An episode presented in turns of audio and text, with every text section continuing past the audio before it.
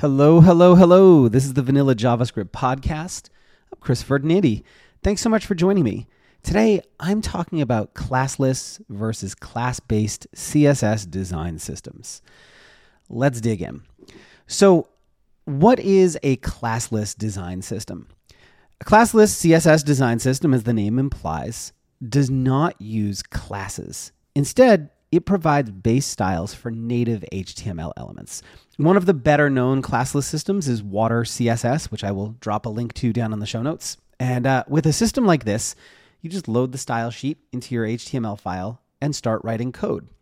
You can author all of your HTML elements and they get a nice enhanced cohesive look. You don't need to add anything to them, just the raw HTML works. With a class based design system, almost no elements are styled by default, and everything requires a class. One of the most popular class based systems is Bootstrap. Generally, basic elements in this system don't need classes, but some systems take the need for classes further than others. For example, the US Web Design System, or USWDS uh, for United States government projects, requires classes for lots of basic elements, including lists, forms, and so on. So if you want to make, for example, an ordered list, pick up the styles of the USWDS design system, you need to add class equals USA list to it. Otherwise, it won't look right. Um, so, which one is better, quote unquote? Um, both systems have their pros and their cons. Personally, I really don't like having to add classes to things like lists, forms, and buttons. I want those basic elements to be styled out of the box when I'm coding. And for that reason, I think classless systems have a lot of appeal. But they can also get pretty limited in terms of what they can do. If you want to deviate from the base styles in any way, you're going to start building your own components and utility classes. That's not necessarily a bad thing, but they do come with fewer batteries included, so to speak. Class based design systems give you a lot more flexibility and features out of the box. They often include lots of components that you'll typically use when you're building a website inline lists for navigation elements, different types of button styles, alerts, icons, and so on. But that also means they come with a lot of stuff that you probably don't need. And depending on the system, authoring even basic components can involve writing a lot of extra code. I'm currently using the US website design system for a project I'm working on for NASA. Uh, yeah, that NASA.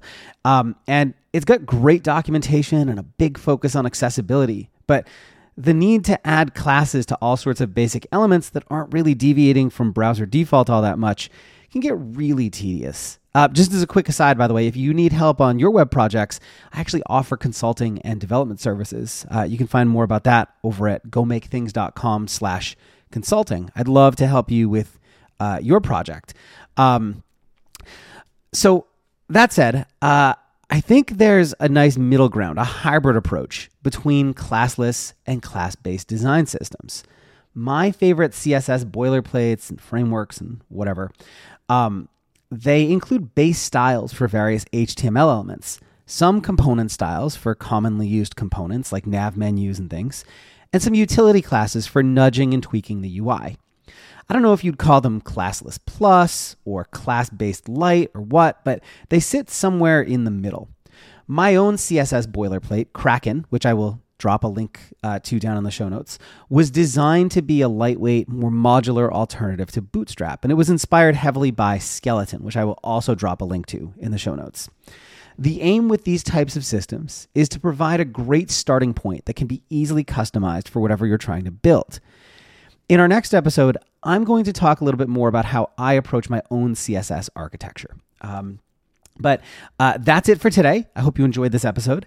And uh, if you're ready to make this year the year that you master CSS, JavaScript, front end web development, I can help head on over to gomakethings.com where you can access a ton of learning resources, including uh, free projects and lessons, books, courses, workshops, and my daily developer tips newsletter.